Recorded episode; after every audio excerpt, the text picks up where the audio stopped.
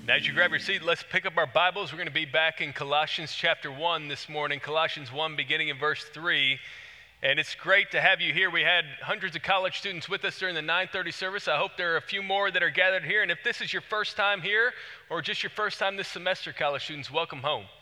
We're glad to have you with us. I want you to know that our church is really focused on three things: gospel, mission, and community. We want to help you grow in the gospel, go on the mission, and gather in community. And part of the way that we do that is we come to God's Word every Sunday asking for His Spirit to change our hearts. And that's exactly what we're going to do this morning because we're coming to Colossians 1 3. And if you remember last week, as we started this series on Colossians together, it was Paul's greeting to the church, where he, he talked about how in Christ we are given a new focus and a new family. And now, after that greeting, Paul's going to turn his attention next to gratitude. And I want you to see his heart of thankfulness for the Colossians, beginning in chapter 1 and verse 3. Here's what he says We always thank God, the Father of our Lord Jesus Christ, when we pray for you, since we heard of your faith in Christ Jesus and of the love that you have for all the saints, because of the hope laid up for you in heaven. Now, earlier this week, we were gathered here with hundreds of men to hear from a, man named Dave Eubank. Were any of you guys here with us on Thursday night for that? Awesome. It was an incredible time. If you're not familiar with Dave and his ministry, it's Free Burma Rangers. It's a Christian relief organization providing humanitarian support across the world to those in need on the front lines of international conflict. They show the love of Christ to them by meeting physical needs and spiritual needs. And we had hundreds of students and men from around our community gathered here to be inspired by his story. And one of the ra- ways I became familiar with Free Burma Rangers is a documentary that came out this past spring that shares the story of the Eubanks. Dave came through A&M.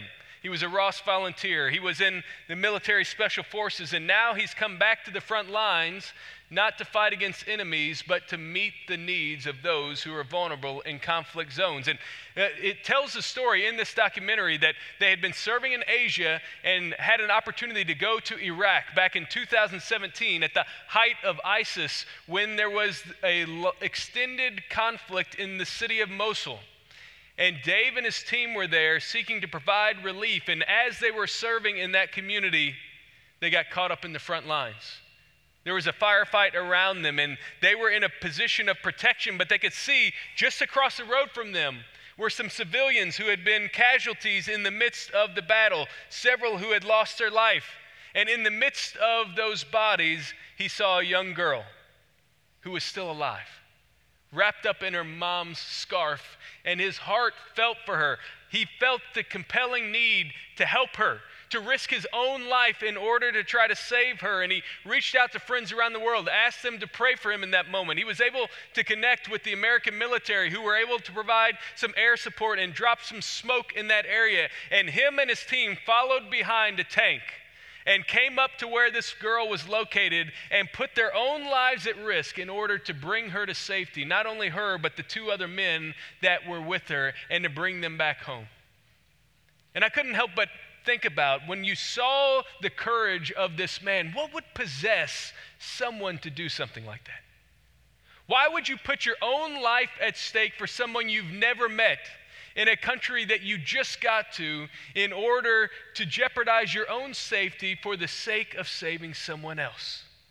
Well, when Paul speaks here this morning to the Colossians, he's giving us a sense of the reason why somebody like Dave would do that and the reason why you and I would seek to follow Christ. Because what we're going to find this morning is that in this text, Paul is giving us a picture of several different dimensions of the gospel shaped life.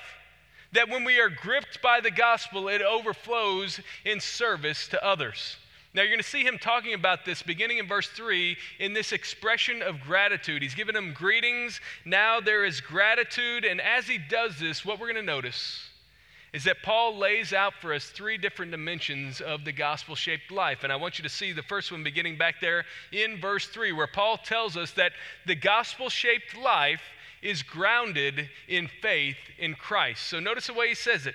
We always thank God the Father of our Lord Jesus Christ when we pray for you since we heard of your faith in Christ Jesus. Now, if you look across Paul's letters, it's common for him to not only greet his recipients, but also to express gratitude and to offer up a prayer. And he's not just being nice in the moment.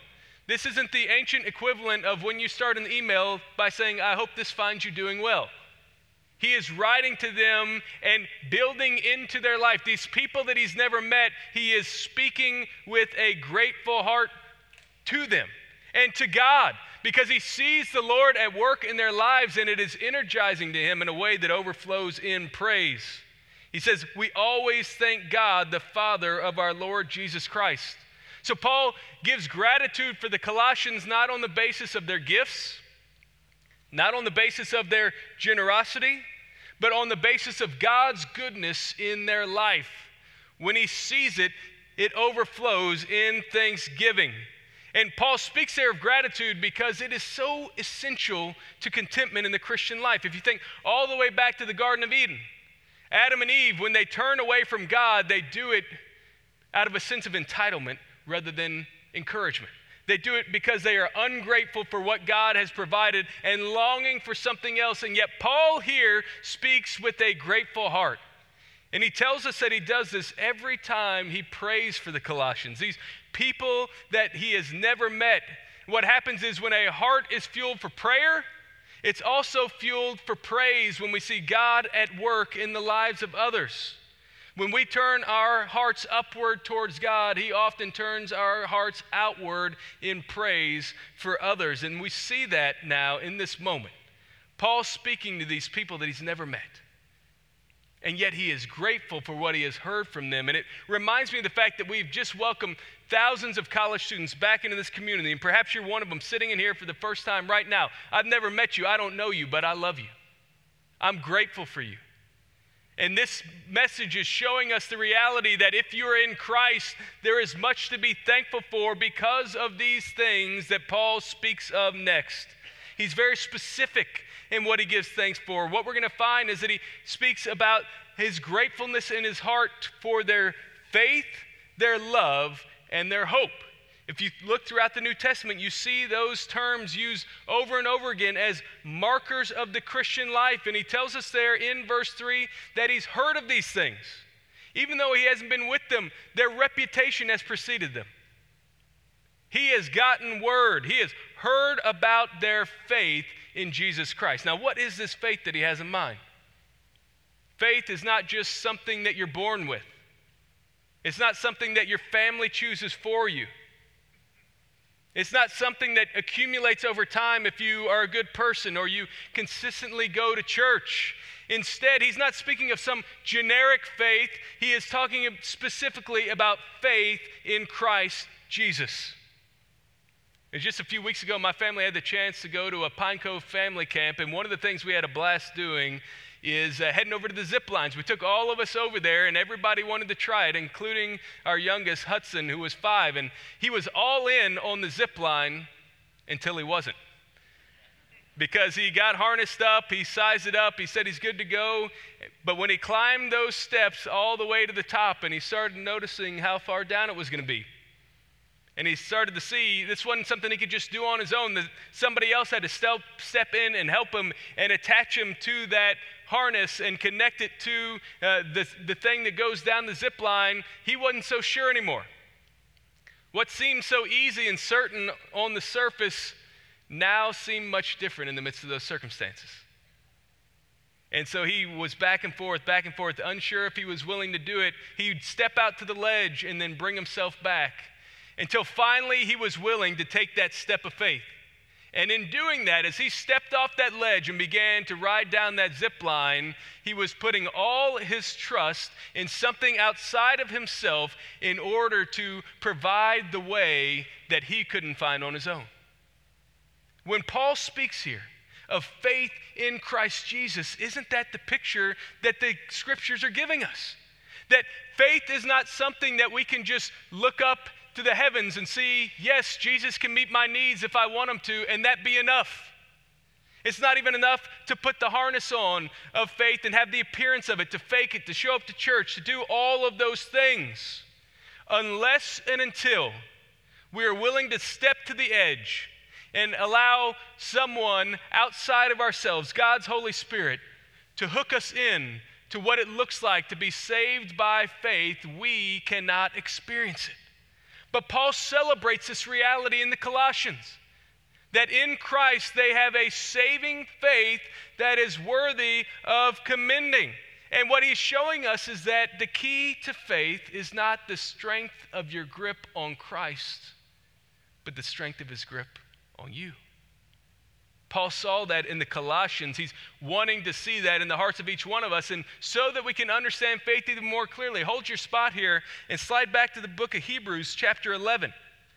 If you remember this chapter in the book of Hebrews, we see over and over again the author writing about the nature of faith, speaking about what it looks like uh, for, God, for God's people to display faith in Him throughout the scriptures. And I want you to notice what he says beginning in verse 1, and then we're going to look down to verses 6 and 7, where he says this Now, faith is the assurance of things hoped for, the conviction of things not seen. And without faith, it is impossible to please him. For whoever would draw near to God must believe that he exists and that he rewards those who seek him. By faith, Noah, being warned by God concerning events as yet unseen, in reverent fear constructed an ark for the saving of his household. By this he condemned the world and became an heir of the righteousness that comes by faith. So notice the way that faith is spoken of here. It's this assurance of things hoped for, it's a conviction of things unseen. And in this moment, when the author of Hebrews is speaking about the nature of faith, the first example that he gives right after that, down there in verse 7, is of Noah. And you remember that story. God commands him to build the ark. He constructs it in the midst of ridicule, mockery, skepticism from the people around him. Why would you need it? But then one day the rains come, and the judgment of God falls upon the entire world. And Noah and his people and all the animals get bound up in the ark. And when those rains of judgment come, if you are outside the ark, you receive that judgment that leads to death. But if you are on the ark, your faith in God's goodness and provision has saved you from his judgment. In that moment, you are either on the ark or you are not. You are either receiving the judgment of God or you are being delivered from it. And the question before each one of us this morning is Are you on the ark of faith? Have you put your trust in God's deliverance for you through his Son? That is what Paul is reminding us of here when he commends the Colossians for their faith. He is giving us a picture of what it looks like to trust in Jesus as our Savior, Lord, and treasure. But I also want you to notice as we go on in verse 4, Paul doesn't just talk about the nature of their faith, he commends a second dimension of the gospel shaped life, which is this the gospel shaped life is geared toward love for others. So notice how he talks about it there in the middle of verse 4 and of the love that you have for all the saints. So he's just spoken of faith, he's talked about our vertical relationship with God.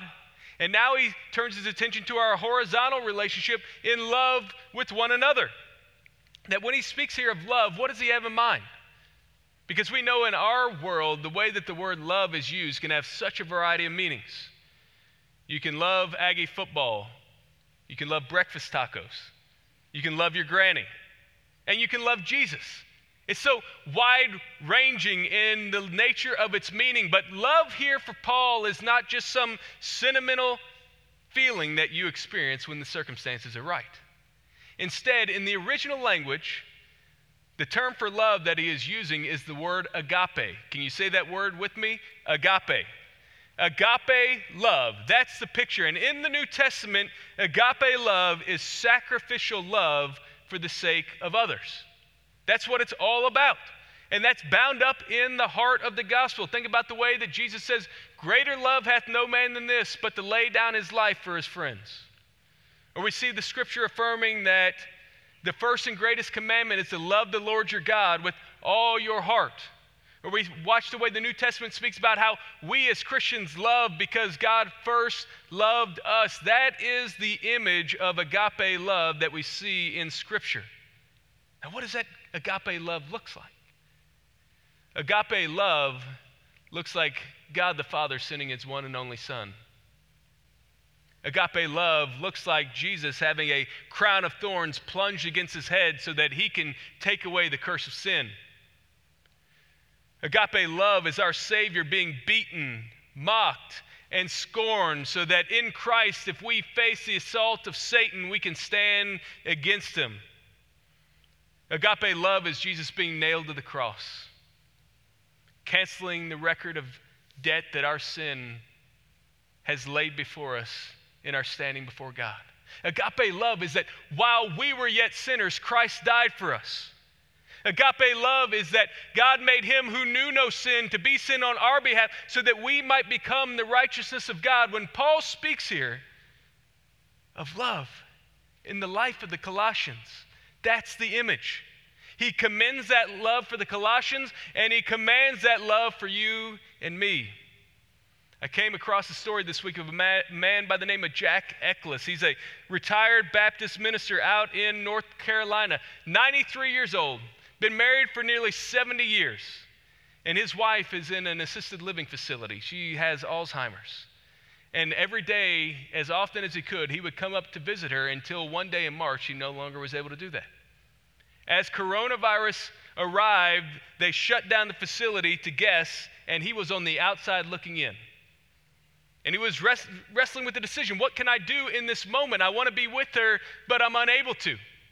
And other people who were not as committed might have just given up and said, you know, it's been a good run. We've had 70 years together. I'll come look at her through the window. I'll try to check on her through other means. You know what he did instead? He went home, he packed up his belongings, and checked himself into the assisted living facility too. So he could live right down the hallway from her. And for all those months since then, at every meal, he's been at her side with goggles and a mask on, spoon feeding her her nutrition because she can't take it any other way. He's not seen the outdoors, he can't visit other family. He sacrificed his own desires, his own freedoms for the sake of someone he loved. I felt like I noticed in the first service people elbowing their spouse saying, Would you do that for me? If we were in a similar situation? But what a picture of self sacrificial love. Laying down your own desires, your own preferences for the sake of others. That's what Paul sees in the Colossians, and it's what he commends for each one of us. But it's not just a generic love. Notice what it says there in verse 4 it's a love that you have for all the saints. You remember that word? We just saw it last week in verse 2. If you look back, Paul talks about how they are saints in Colossae, these holy ones who are set apart, bought by the blood of Christ, standing righteously before him. It's a way that Paul's speaking about the holy family of the church. And he says, if you want to see love on display, one of the clearest pictures you can get of it is the way that we love one another in the local body of Christ. He says to, to show love for all the saints, not just some of them, not the ones that are easy to love, not the ones that are in the same age and stage as you or share uh, similar interests, but everyone who knows Christ are the ones we are called to love. So it may be the case that we don't all see eye to eye when it comes to politics or the presidential election season, or we might not see eye to eye on the best way to address coronavirus or to solve racial injustice in the United States. But Paul is saying, regardless of what divides us, what must bring us together is an agape love for one another. And notice the way that he talks about that. Hold your spot here in Colossians 1 and turn one page over in your Bible and look at the way he says of it there in Colossians 3 and verse 14. Paul, in this section of the passage that we'll get to in a few months from now, is speaking about different commands, instructions for the Colossian church. And notice what he says in Colossians 3:14 about love. And above all these, put on love, which binds everything together in perfect harmony. So Paul is writing there with all these instructions about how to live out their faith, but he says, above all else, if you only do one thing, if this is the essence of how you live, put on love, which binds us together in the perfect harmony of unity. There's an urgency to this, and he's commending it right out of the gate to the Colossian church. And so, the question that we need to wrestle with together this morning Central Family, is what should that agape love look like today for us as a congregation? Well, I, I, can tell you about it because I've seen it in action over the last several weeks. I can think, for example, of the way that right before the semester started, we heard from Bryan ISD, who said they had a deep need, that they needed thousands more small masks for children, disposable masks that they could use throughout the school year if students didn't have them. And so, Central and several other churches in our community banded together, brought together the funds, and were able to get 10,000 masks for Bryan ISD and deliver them just this week. That's agape love. Or I think about, for example, uh, there's a Christian spiritual tr- retreat for incoming freshmen at A&M called Impact that was only able to meet virtually. But one of the normal things that happens there is a ministry and church fair where students can come and hear about local churches and ministries around Bryan College Station to get connected.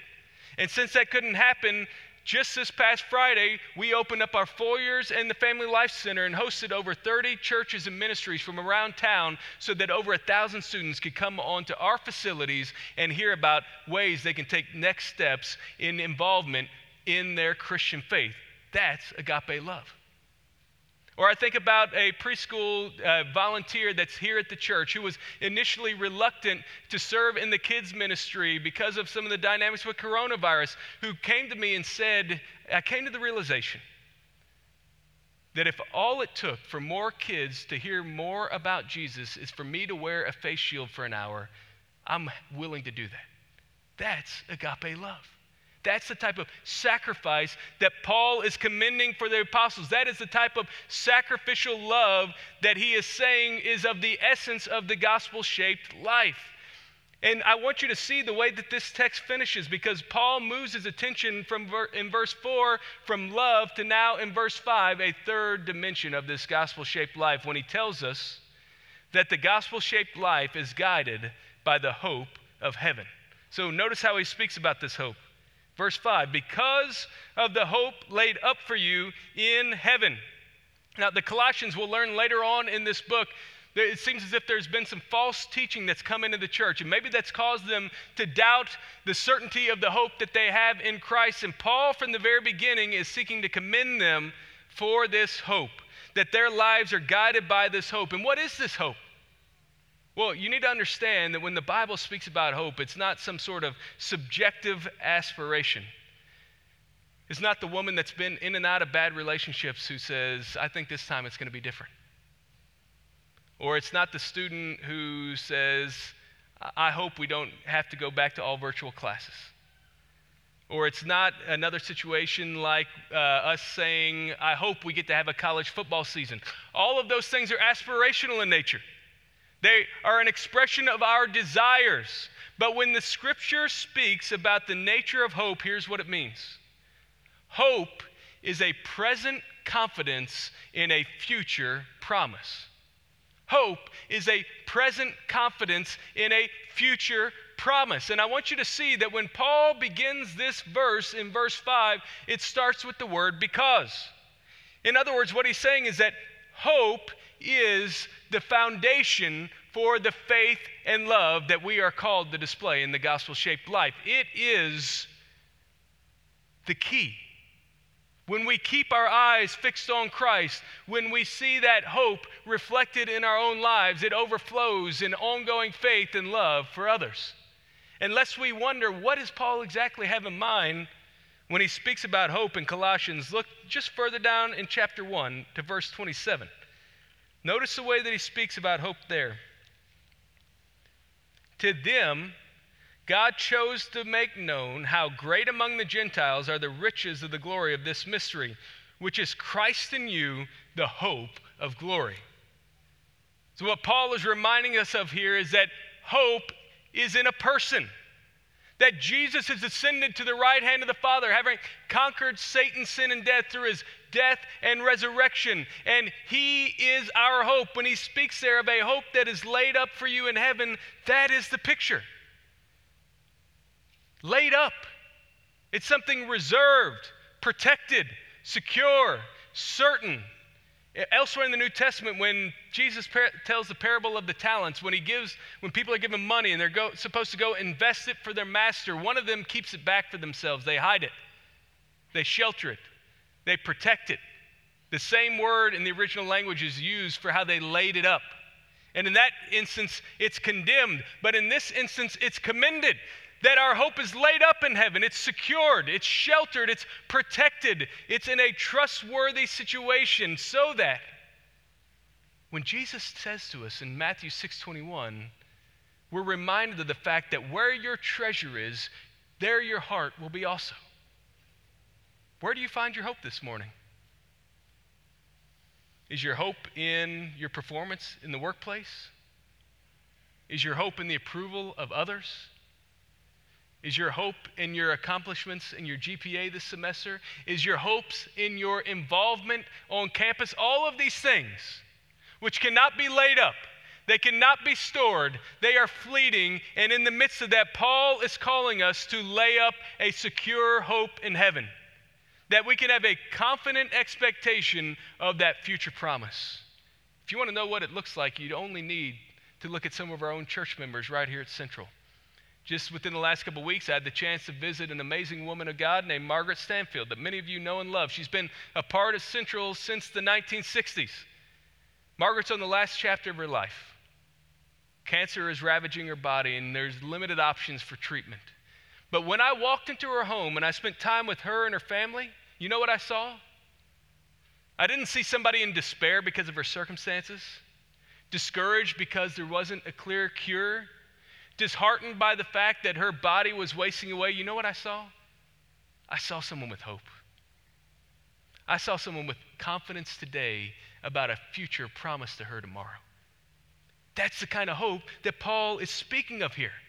And he's reminding us is that if we put our hope in anything else, nothing else will sustain us. It is only through Christ that we can withstand the circumstances of this world. But just a few years ago, back in 2017, there was a song written in 1983 that made its way back to the Billboard charts after over 30 years. It was by a woman named Bonnie Tyler. The song was called Total Eclipse of the Heart. And I apologize in advance if that gets stuck in your head for the rest of the day. Don't blame it on the pastor.